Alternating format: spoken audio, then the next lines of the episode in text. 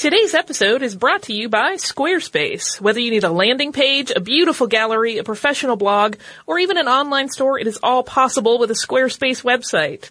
Start your free trial today at squarespace dot com and enter code HISTORY to get ten percent off your first purchase. I'm Matt. I'm Noel. I'm Ben, and we are Stuff They Don't Want You To Know. Each week, we cover the latest and strangest in fringe science, government cover-ups, allegations of the paranormal, and more. New episodes come out every Friday on iTunes, Spotify, Google Play, and anywhere else you get your podcasts.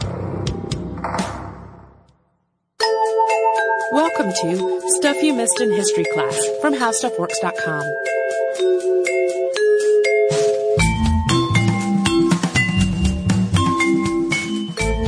And welcome to the podcast. I'm Holly Fry. And I'm Tracy V. Wilson. Okay, Tracy, I have to start with a confession. Which is how I became interested in today's topic. So, I saw this story online saying that uh, this woman was the patron saint of cats. As people know, I'm an animal person. I have a handful of kitties of my own. Don't get excited, cat people. There are absolutely zero kitties in this story. Uh, we will touch on that patronage thing about why she's associated with cats at the end. Uh, but we're going to talk today about Saint Gertrude of Nivelles. And she is sometimes confused with Saint Gertrude the Great because the two are often depicted similarly in addition to having the same name. But they lived six hundred years apart. They are not the same person at all. So if you just do a Google search for Saint Gertrude, you will get a mix of the two. Do not be confused. We are talking about the one from the seventh century. Uh, our Gertrude, who was described as fair of face but more beautiful of mind, announced her religious calling at a very early age. And we're going to talk about that and her life story as it unfolded, as well as her importance in the grander political scheme of Europe in medieval times. Gertrude was the daughter of Pepin the First of Landen, who was the mayor of the palace of King Dagobert. She was born around six twenty-six, although some accounts list different adjacent years. And she was born in what's now southern Belgium. At the time of her birth, this was part of the Austrasian Frank- Frankish kingdom, and her mother was Itta of Aquitaine. So sometimes you'll also see this written as Itta or Itta with an E at the end. Itta was the daughter of Bishop Arnulf of Metz, and Gertrude also had an older sister called Begga. Gertrude's family line in her biography is described as being lofty in nature, uh, and known to all of Europe to such a degree that rehashing this family line and its importance would simply be a waste of time for the writer and the reader. But it isn't really specified beyond that. And we're going to talk a little bit more about the importance of her family to the political landscape a little bit later, though. It always cracks me up when really old documents are like, this is completely obvious to everyone, and so we're not going to explain it further, but by now it's not obvious anymore, so we yeah. don't know. The story of her young childhood is also lost. In her Vita Sanctae, or her saint's biography, it picks up when she was already ten. And this is the point where the story of her life as a relig- religious figure really begins. So it makes sense that in a narrative about the life of a saint, it would pick up at ten and not when she was born. And at that point in time, her father hosted a banquet. And this banquet was attended by the king and a number of other nobles. So obviously, like, they were important enough that they could ask the king over and he would show up. Uh, and in the course of this feast, Gertrude was dr- brought before the king and asked if she would marry the son of the Duke of Austrasia. And the Duke in question had asked permission of the king to make this request that his son and Pepin's daughter be betrothed, because this would be a very strong political alliance. The young Gertrude, currently age ten, was extremely clear in her reply. She would not marry the man in question, or any other man for that matter. She had already decided to pursue a religious life and to become a bride of Christ. So the king and other guests were really taken aback at this resolve coming from a ten-year-old, and, you know, that she was being so direct considering that she was such a young girl. Yeah, she was apparently very, very clear. Nobody walked away from that with any question marks about maybe she'll change her mind. And allegedly the matter dropped there, and Gertrude was never pressured to marry thereafter. Uh, in a book called Sainted Women of the Dark Ages, though, the author suggests that the close connection with the crown and the politics uh, of her family may have actually been what drove Gertrude to her religious calling, and that she was purposely choosing celibacy as a way to escape ever having to enter into an essentially political marriage. Uh, some historians also believe that in all likelihood, she eventually would have been encouraged to marry, or perhaps even more than encouraged, forced into something, had her father not died. But that is all speculation. Uh, and in fact, Pepin did die in six thirty-nine or six forty, not long after King Dagobert passed away. When Gertrude's father died, her mother, who was also eventually canonized, worked with the Bishop of Saint Amand to build a double abbey on the family's land at Nivelles. One was for women and one was for men. The bishop actually went to Ida with the request that she do this, eventually convincing her to take on the project. Yeah, some texts will indicate that the building of the two abbeys was actually a solution to a problem for Ida. And that problem being how to provide for a daughter who was sworn to her religion and her religion only, with marriage out of the question. Worried as well that without the protection of Pepin, Gertrude would be kidnapped or snatched away by men with horrible ideas, Ida also cut her daughter's hair short as a tonsure, both as a sign of her religious devotion and to diminish her beauty and basically make her less appealing to would-be abductors. And for Gertrude's part, she was totally into her new haircut. Like, you could, you could see where someone who, you know, particularly in that era when all women have long hair for the most part, and they suddenly have it all shorn off, there's like a whole identity thing. And it, no, she was very delighted. And in her Vita, the reaction is described this way, quote, "Blessed Gertrude gave thanks to God and rejoiced that, for Christ's sake, she deserved to take this crown on her head in this brief life, which would be a perpetual crown of integrity in body and soul." When the abbey was completed, Gertrude officially took the veil as a bride of Christ and was appointed the first abbess at Nivelles. Ida also lived there as a nun for the rest of her life, and she served uh, as, basically ever as a matriarch and a voice of guidance for the younger nuns. And this move on the part of mother and daughter is sometimes characterized as politically problematic and opposed by Frankish royalty at the time. Uh, remember that Pepin, uh, Ida's husband and Gertrude's father, had been mayor of the royal palace. Their family was very tightly intertwined with the crown. So, of course, for them to be like, we don't want any more of this, we're going to go be religious now, would have been a little bit odd. Uh, but there are also some theories that it actually may not have been entirely unusual for women of a family to devote themselves to religion at the loss of a patriarch. So there are some conflicting views from historians on whether or not this was a completely normal move or not. One of the things that's almost always mentioned in accounts of Gertrude is her willingness to welcome pilgrims and travelers to the abbey, regardless of their religious affiliations or lack thereof. Two of the most historically well-known visitors were a pair of Irish brothers, Foillan and Alton. The pair were traveling from Rome, Italy, to Peronne, France, to the site where their brother was laid to rest after his death.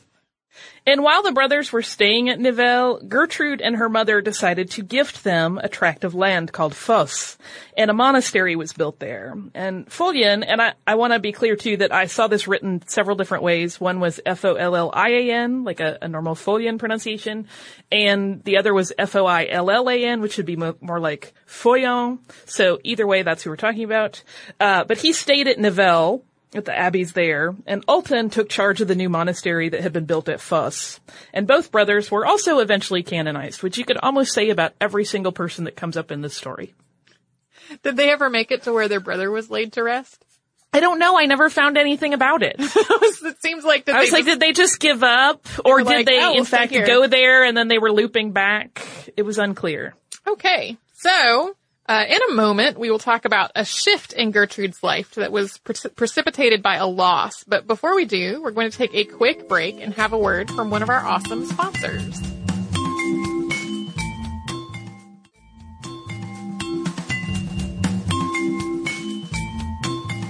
So back to our story. Uh, in six fifty-two, Ida died, and she left a large amount of land. Their family, remember, was quite wealthy. And that was used to build additional religious institutions, such as churches and monasteries.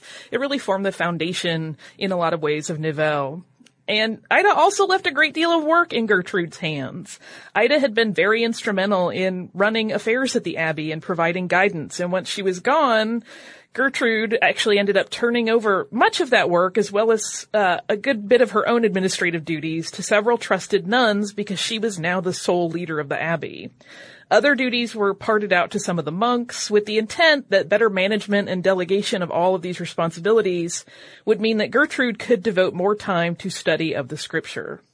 Gertrude often fasted as a form of religious observance, so much that she eventually grew very weak. And she also ab- abstained from sleep, which really didn't help her failing health. Eventually, she became debilitated enough from these practices that she wasn't able to fulfill her duties as abbess anymore, and she resigned. After consulting with her most trusted monks and nuns, Gertrude made the decision that her niece Wulfetrude should uh, take over a position as abbess, and that change was made in December of six fifty-eight. And this was actually a problem for the crown. Wulfetrude's father and Gertrude's brother, uh, Grimold, had been embroiled in a power battle when Pepin died in an effort to gain the post his father had once occupied. And he also attempted a coup, uh, in terms of, like, who was actually running things. Uh, so there was bad blood, and it remained. And an effort was made to actually oust Wulfetrude since her family had sort of such a bad, uh, shadow cast over it by all of this political intrigue. But it really speaks to the power of Gertrude that she was able to go ahead and push through Wulfetrude as her successor and assert that this should be the person that was running the Abbey. And the younger woman uh did remain in her post, according to Gertrude's biography, quote, through the grace of God. She actually held that post for about ten years. On March sixteenth of six fifty-nine, Gertrude tasked one of the monks at the Abbey to go to the monastery at Foss with a grave question. She wanted to know if Alton had received any indication from God about when she would die.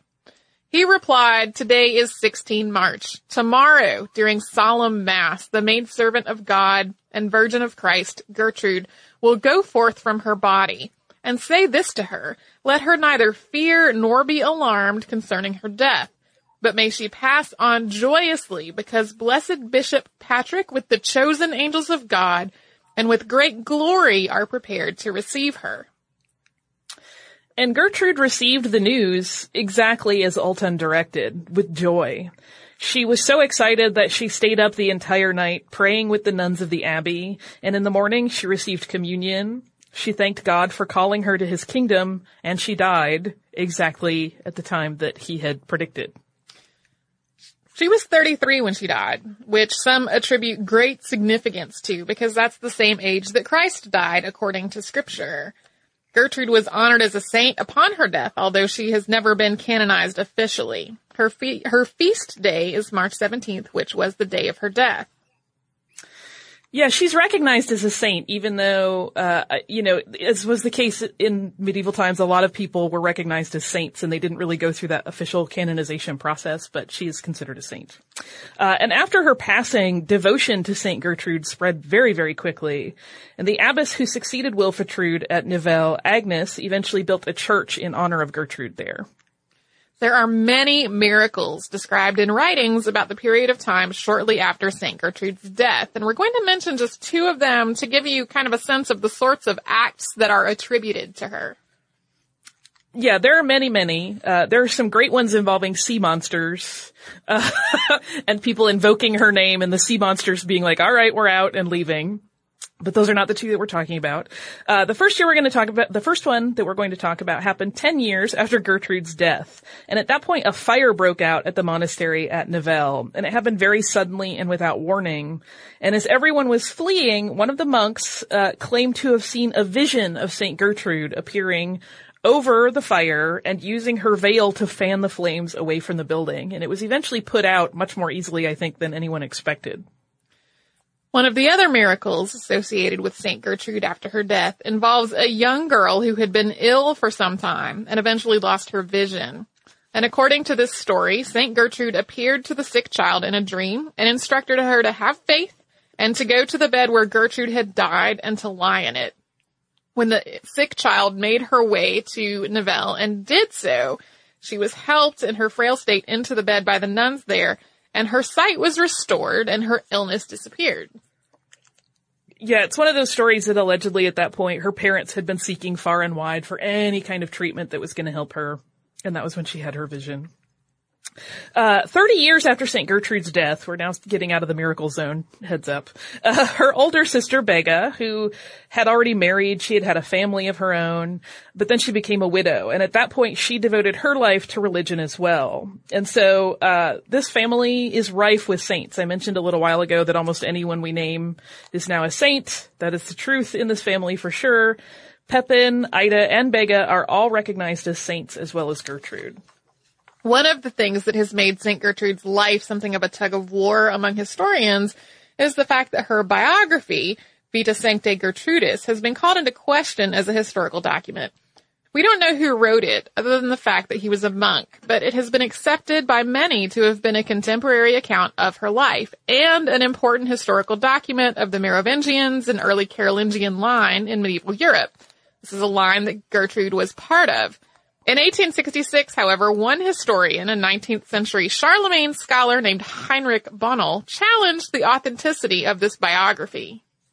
He did, and this was a big thing to proclaim. Uh, he believed that it has, was written several hundred years after the life of Saint Gertrude in the eleventh century. And this assertion really had the potential to upend everything that had previously been thought about the early roots of the Carolingian Empire. While there were plenty of counter-arguments at the time that he actually questioned the, ver- the veracity of this document, the end to the debate came when a copy of the text, called the Montpelier Manuscript, was dated to the eighth century. So the discovery of that text kind of put a lid on some of this debate. While it isn't quite as cool as if a seventh century copy was found, you know, one that would have been written at the time she was actually living, it certainly blasted apart the theory that it didn't come around until the eleventh century. There have also been late seventh century documents that reference the Gertrude biography, which further indicate that it was written by a contemporary of hers and not someone much later. And while there is ongoing debate about some of the particulars and the details of the Vita, uh, arguments about the date of its origin really have settled down for the most part. Even so, this is still a tenuous history as it relates to European bloodlines. There's a wonderful line in the book, Late Merovingian France, History and Hagiography, six forty to seven twenty, in which the authors wrote, quote, using hagiographical sources to determine who the members of an early medieval, medieval family were and how they related to each other can be a very hazardous enterprise. Yeah, you can't take it at face value, which gets tricky when you're in a time period where we don't have a lot of contemporary accounts. Uh, they kind of make the case of like, no, you need to find supporting things that also corroborate it, that are individual and separate from it. And the reasoning for this is that because it was a point where in time where the church and politics were completely intertwined, it was important and vital even for royal lines to be able to include family members with religious significance. And Gertrude and her family are relatives of Charlemagne through her sister Begga's children, so the stakes here are incredibly high historically. So if you were wondering why a nineteenth century Charlemagne scholar even cared, that's why. Yeah, he cared a whole lot. Today you can actually take a fifteen kilometer Saint Gertrude of Nivelles tour if you ever find yourself visiting her hometown on the Sunday following Saint Michael's Day. It's a very highly attended event, and pilgrims walk alongside Gertrude's relics. Yeah, this is no, like, small affair. There is a set schedule. There is a really very carefully set order to the processional, including horses that are ridden by young boys that are dressed as angels. And this is apparently a much coveted role for the children of Nivelles. Uh, I was looking at the website for this event, and the following note appears. This was in the translated version. Quote, the waiting list for these children is so long that it is advisable to register before the birth. It's kind of like, it reminded me of kids getting into the best preschool. Yeah, that's exactly what I was thinking. So we will talk a little bit about uh, all the things that Gertrude is the patron saint of, and then we'll wrap it up with some listener mail. But before we do, we're going to take one more break for a brief word from a sponsor.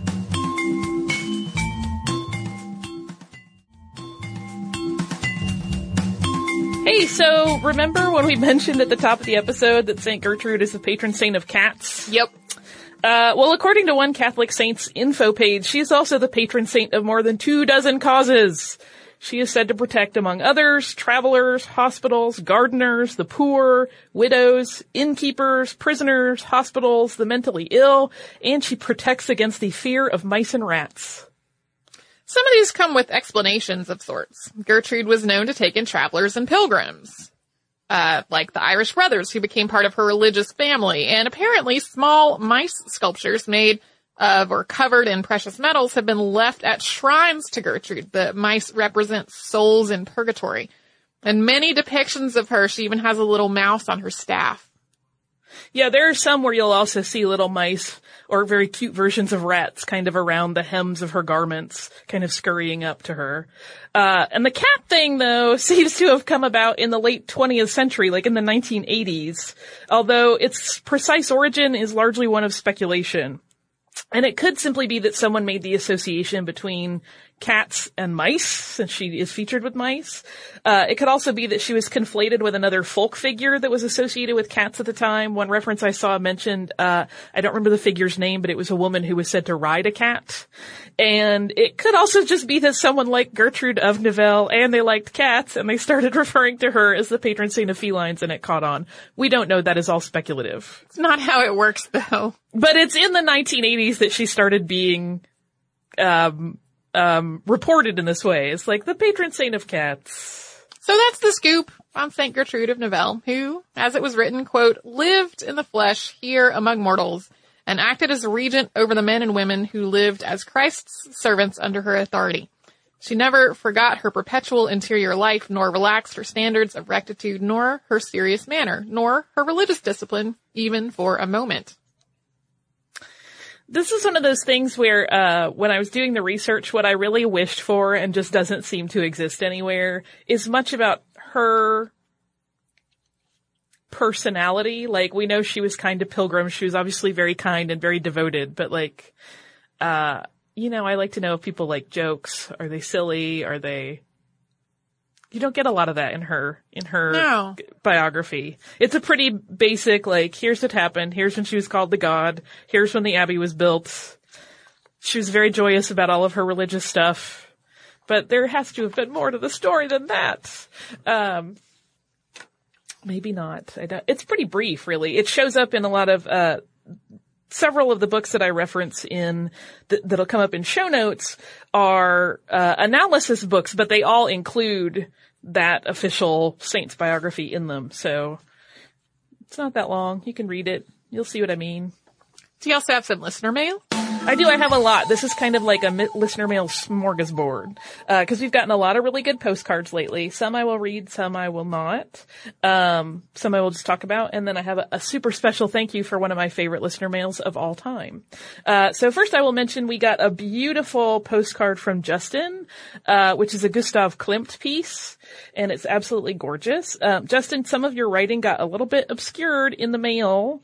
Uh, the ink looks like it's smeared a bit, so I won't try to muddle through it, but it's absolutely beautiful, and thank you. I love Klimt, so I appreciate it.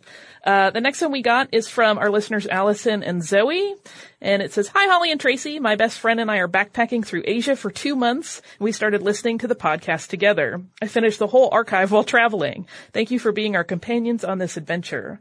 While in Cambodia, we heard about the Khmer Rouge, and I know it's a sad and depressing topic, but if you could do a show on them, it would help us understand uh where we were and the culture. Thanks, Allison and Zoe. And they sent us a beautiful, beautiful picture from Indonesia uh of Mount Rinjani, which I may or may not be mispronouncing, but it's lovely. Thank you so much, and thank you for taking us on your travels. I wish I were actually with you.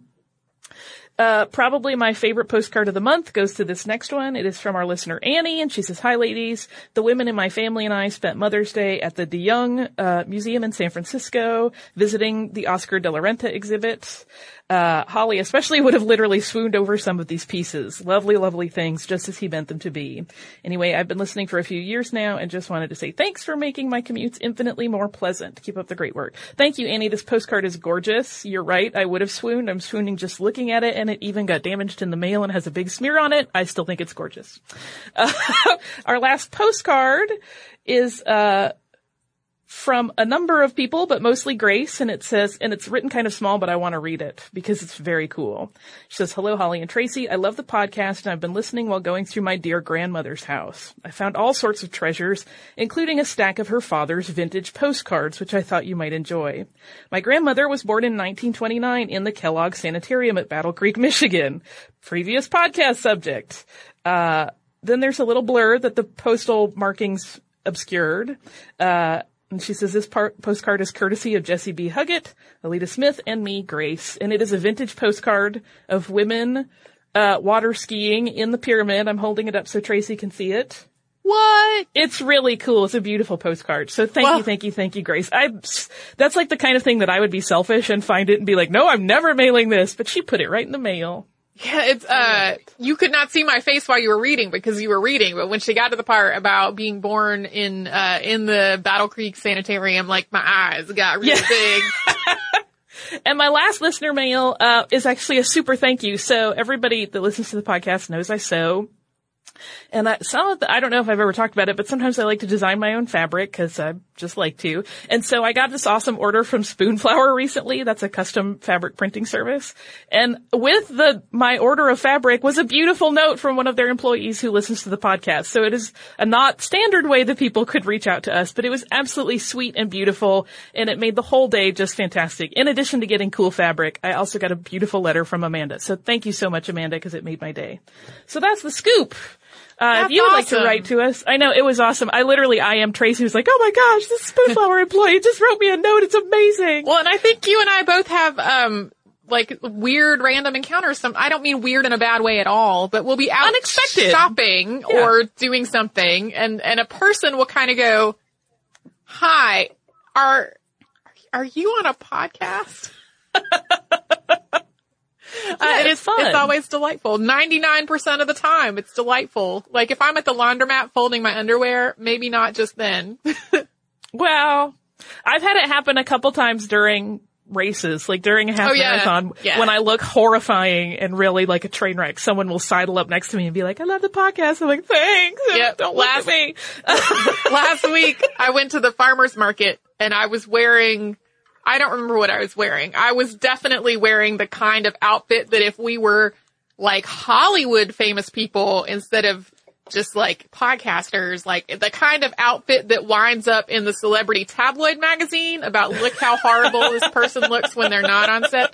Um, and I was at the farmer's market and somebody, uh, from a mushroom farm that was selling, uh, you know, wonderful, delicious mushrooms was like, I don't recognize your face, but I recognize your voice. And I was like, I wish I had put any care into what I had on right now. I wish I had packaged the voice with, with more mascara, perhaps. um, thank you to everybody that says hi. It's always a delight, even when I look totally gross. I still feel bad. I mentioned it on Facebook. There was a girl that talked to me in one of the security lines in Disneyland after the half. Mm-hmm.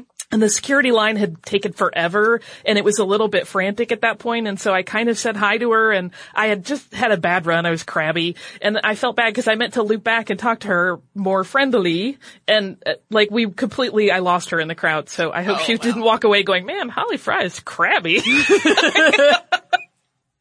Uh, if you would like to write to us about whether or not I'm crabby or if you've had an encounter with us out in the world, you can do that at history podcast at how stuff works dot com. We're also at facebook dot com slash missed in history, on Twitter at Missed in History, at pinterest dot com slash missed in history, at missed in history dot tumblr dot com. We're on Instagram at Missed in History, where I will try to put pictures of the postcards that I mentioned today, uh, and you can also go to our parent site, which is how stuff works dot com. You can research almost anything your heart desires. We have a plethora of content for you to explore, so almost anything you put in, you're going to get something interesting back. You can also visit me and Tracy at missed in history dot com, where we have the show notes for every episode since we have been on the show together, as well as an archive of every episode of all time and occasional other goodies, like a, an awesome F A Q Tracy put together about all of the things people frequently ask us. That includes our, our mailing address, which rather than trying to rattle that off, if you Google Stuff You Missed in History Class, contact... You will find all the ways to contact us, including our mailing address. Yeah, so if you want to send us groovy postcards, that is how to find the address. Uh, so we encourage you, come and visit us at how stuff works dot com and missed in history dot com. For more on this and thousands of other topics, visit How Stuff Works dot com.